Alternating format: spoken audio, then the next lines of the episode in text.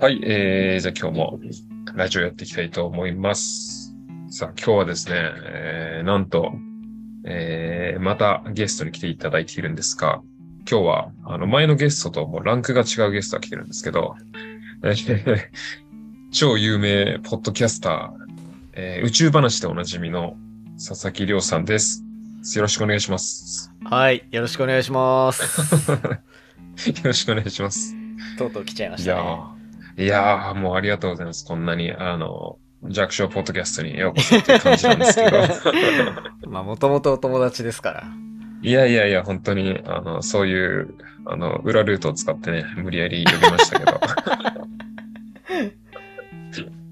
そうなんです。ありがたいですね。前にね、本当ゲスト来てもらったのは、あの、僕の本当に司会者の友達だったんで、あの、まあ、適当に呼んだんですけど、今回は、えー本当のポッドキャスターを呼んだんでね、えーちょっと真面目な トークもしつつ、やっていきたいななんて思ってるんですけど、じゃあちょっとまあよろしくお願いしますまあ、あのーお馴染みだと思うんですけど、簡単にじゃあちょっと自己紹介的な感じで、りょうちんいいですか？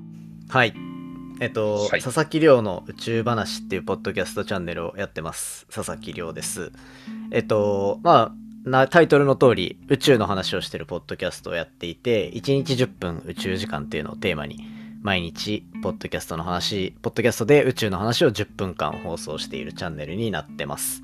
で今時点では670エピソードぐらいだいたい2年ぐらいずっと毎日配信していてで今年の3月に Spotify Next Creators 賞というのをスポ、えー、とジャパンポッドキャストアワードで受賞してそこから今は Spotify の独占配信番組としてやっております本日よろしくお願いしますよろしくお願いします。もうすごすぎるね。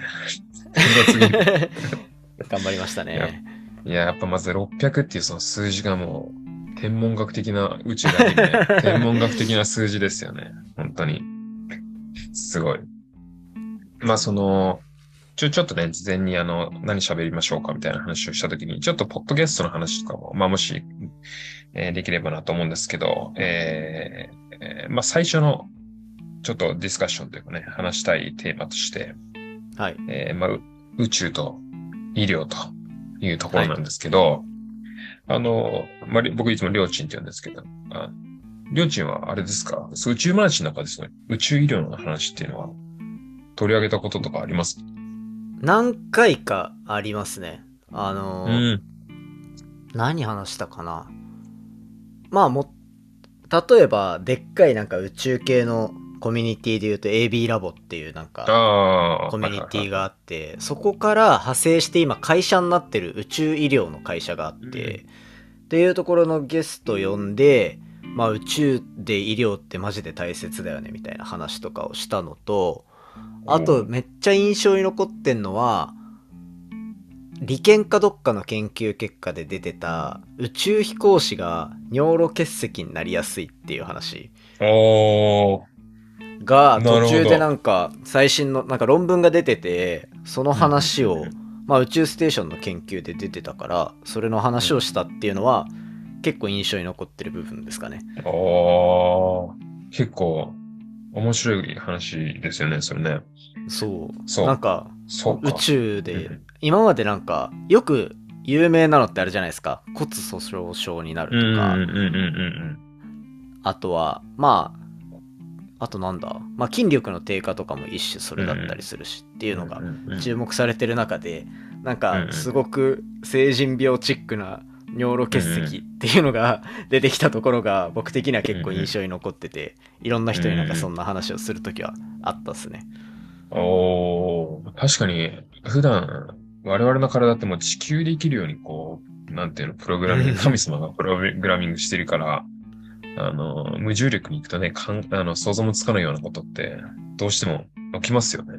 そうっすよね。なんかあれってうん。あれなんですか？その骨粗しょう症になるとかってとかあと尿路結石とかも結局石がこう尿管の中にできるみたいなので、うん。あれ全部無重力になってカルシウム、骨の成分が溶け出しちゃうからなるって感じなんですか、それはもう、あの、近いと思います。やっぱりそのうん骨の、あの、太さとか大きさとかって、やっぱり今、その僕らが生きてるその 1G っていう重力うん。に適応した形になってるんだよね。あの、あーまあ、メカ、有名なのはメカノスタット理論とかってありますけど、骨の形っていうのは、その力と、その環境によってその骨の形って初めて決まるっていう、まあ、理論があって、はいはい。あの、そうだから地球でこの太さの骨がやっぱ宇宙に行くと力がかかんないから、あの、うんもう骨がサボるというかね、まあ別にこんなに俺太くなっていいじゃんみたいな感じで、もう、あの、痩せちゃう、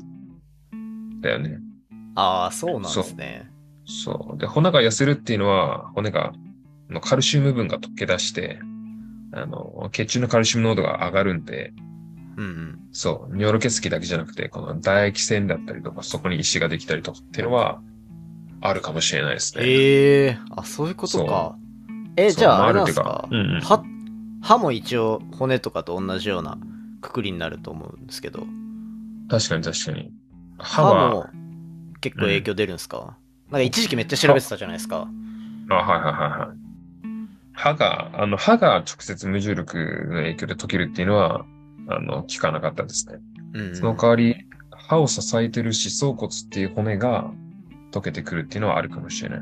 だけど、うん。僕はないんじゃないかなと思ってます。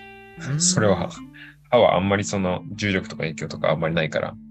ああ、一そっか。、番そう、一番影響があるのはこう、体幹あの、うんうんうん。足の骨だったりとか、そういうのは一番もろに影響を受けると思うけれども、そっかっ。ていうのは、そうありますね。そっか。別に歯食いしばったりするから、地球上いるときとあんまりかかる時間変わんないしみたいな。そうそうそう。そう言われたらそうですね。よく、なんだっけ、あの、まあ、この前前澤さんもなんか動画でしたけど、宇宙でね、歯ブラ歯ブラシすると面白いよとかなんか、うんそういう動画出してましたよね。なんか、確かに。あるあるの。やっぱそう。宇宙鉄板ネ水タで分系めっちゃ面白いですもんね。そうそうそうそう。水が貴重だから飲み込むんだよね。宇宙飛行士さんはね、歯歯ブラシの。あれってあれ用の歯磨き粉が作られてるんですよね。一応。あ、飲めるような。うん。確かに。あれは、まあ、マストだよね。水が使えないし。まあ確かに確かに。に。ちゃんと使えないから。だけど、その、本当にその、まあよく言うのは宇宙に例えば移住するとか、宇宙ステーションってもう2年とか3年とか行くわけじゃないですか。あの、うんその時に歯医者さんとかがいないとかって、本当不安ですよね。あの、痛くなったりするとさ、確かに確かに。大ど体みんな虫歯あるしな。そうだよね。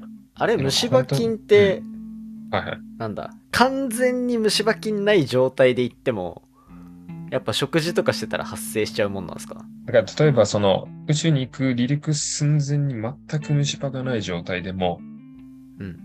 飯は食うわけで、うん。で、その飯を食ったその糖分だったりとか、その食差はいが口の中の雑菌の栄養となって、は無虫、虫歯できちゃう。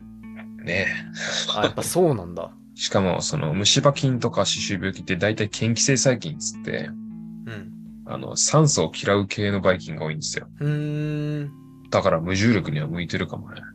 あの、あーその、宇宙空間にはいいかもね。確かに確かに。バイキンたちにとってはね。あ、そうなんだ。まあ確かに。え、そう。そっか、でも金がいる。金、金って真空行くとどうなるんですか？金、真、あ、だそうか、真空じゃ生きられないか。そうっすよね。そうか。うん真空じゃ生きられないか。ああ、確かにそういうことだ。そりゃそうだわ。全然考えたことなかった。無重力で考えたことない金がどうなのかみたいな。いや、だけどなんかその、やっぱり、あの、医療って絶対じゃないから、虫歯の治療して、こう、根っこの治療をしっかりして、いざ宇宙に行きますって言っても、その根っこの治療した歯が、の痛みとかが再燃しない保証はもう全くないので、ああ、そっか。怖いよね。寝てる時にこう、ズキズキしたりとかっていうのが、宇宙で起きたら最悪。なんかよく言うのが、あれじゃないですか。詰め物の中にちょっと空気入ってると、あ、のそうそうそうそう変わったそう。ら一気にそうそうそうそう。痛み出すみたいな。そうそうそうそうそうそう。まさにそれもそう。めっちゃ怖い。えー。え、それって、何？まあ、うんできてるからきっとできるんだろうけど、歯医者の、歯医者のスキル的に、それじゃあ空気全部ない完璧な詰め物いけるぞっていう、あれあるんですか？えっと、そう、だからその歯医者のが使う詰め物をつける接着剤は、まあ、粉と液を混ぜるタイプと、うん。二つのクリームみたいなやつを混ぜるタイプがあって、はいはいはい。粉と液のやつはやっぱりどうしても気泡を巻き込みやすいかもしれない。確かに確かに。だから、まあ、あの、俺が書いてたブログにも書いたけど、その、宇宙、宇宙に行くってなったら、そういう気泡を起こしにくいペーストを使うっていうのは、まあ一つ解決策としてあるかもしれない。地球上でだって別に気泡が入っててもそんな問題にならないから、確かに。そうね。あの、そこまで普段あんま気にして寝てないかもね。そういう接着剤はうん。。まあそりゃそうだよ。そう。そうなんですよ。え、しんちゃんあの時なんか、僕多分うん会った時が、いつだ？はいはい。?3 年前ぐらい？そうね。そう、2、3年ぐらい前だよね。あの時めっちゃ宇宙医療というか宇宙歯科みたいな調べてたと思うんですけど。あの時。あの時って何に興味あってあれやってたんですけ？どいや、あの時は、その、だからあの、ゴイチ君とな、まあ結構一緒にいた時があって、うん。あの流れで、あの、なんか二人でなんか喋ってたんだよね。それで、確か宇宙で近ぶのってどうなんだろうみたいな話になって、うん。あ、じゃあ俺今ちょうど大学院で、ちょっと暇だから調べてみようかなみたいな流れから、そう、それでなんか51に言ってたら、え、じゃあそれちょっとノートに書いたらみたいな感じになって、はいはいはいノート書いたんだよね。うーん。そう、確かにあんまりやってる人いなかったから、確かに。その時でもまあ AB ラボぐらいっすよね。そうそうそう。AB ラボの歯科の人後藤先生もあれ、お医者さんだもんね。普通のなんかなんだっけな？外科？なんだったっけな？なんかのそうだよね。ですね。歯科医師ではなかったと思いますね。そう、歯科医師ではなかったから、あ、ええやん、みたいになって。そうそうそう、書いた。っあー。ていう感じかな。何が何を書いてたんでしたっけ？いや、割とね、覚えてます？もう、宇宙の歯科医療に関する、その当時ある論文はほぼ読んだから、はいはいはいは大体のことは多分網羅してると思う。いどんなのあったんですか？えっ、とね、だからその詰め物のが爆発する話も書いたし、うん。その骨粗鬆症はちょっと歯科とも関連が深いから、はい。あの、骨粗鬆症の薬飲むと、あの、顔の骨の性質がちょっと変わって、ええそう、歯を抜くとね、治んなくなったり、顎骨壊死って言って、顎の骨腐る病気を引き起こしたりするリスクがあるんですよ。あそうなんだだから宇宙飛行士でその薬飲んでたら、あのめっちゃ危ないじゃん、みたいな確かに話と確か。はあそうそうそうそう。とかが書いてたかな？面白そそれ知らなかったなあ、ほんと。まだ多分残ってるから。読んでみてください。探そあとそう、そうそうそう。あとは、宇宙飛行士さんは多分お互いこう歯を抜くこうトレーニングをしてますよと。うえ？そうそう、そうなんよそうなんですか？そう。その、だから、宇宙で歯痛くなった時に、もうその有事の時のためにさ、ぶっこ抜くってことですか？一応だからその救急処置はできるようにしていくじゃん、宇宙飛行士の人って。ああはいはいはいはいらそのその一環で、なんか歯を抜くトレーニングをしていくらしくて、ええそうなんだ結構えぐいなと思う。確かにあれって医療こえ歯歯抜くって医療行為じゃないですか？めちゃくちゃ医療行為だよ。あいいんだめちゃくちゃ医療行為。違い方形っていいのかもしれない。そうそうそう。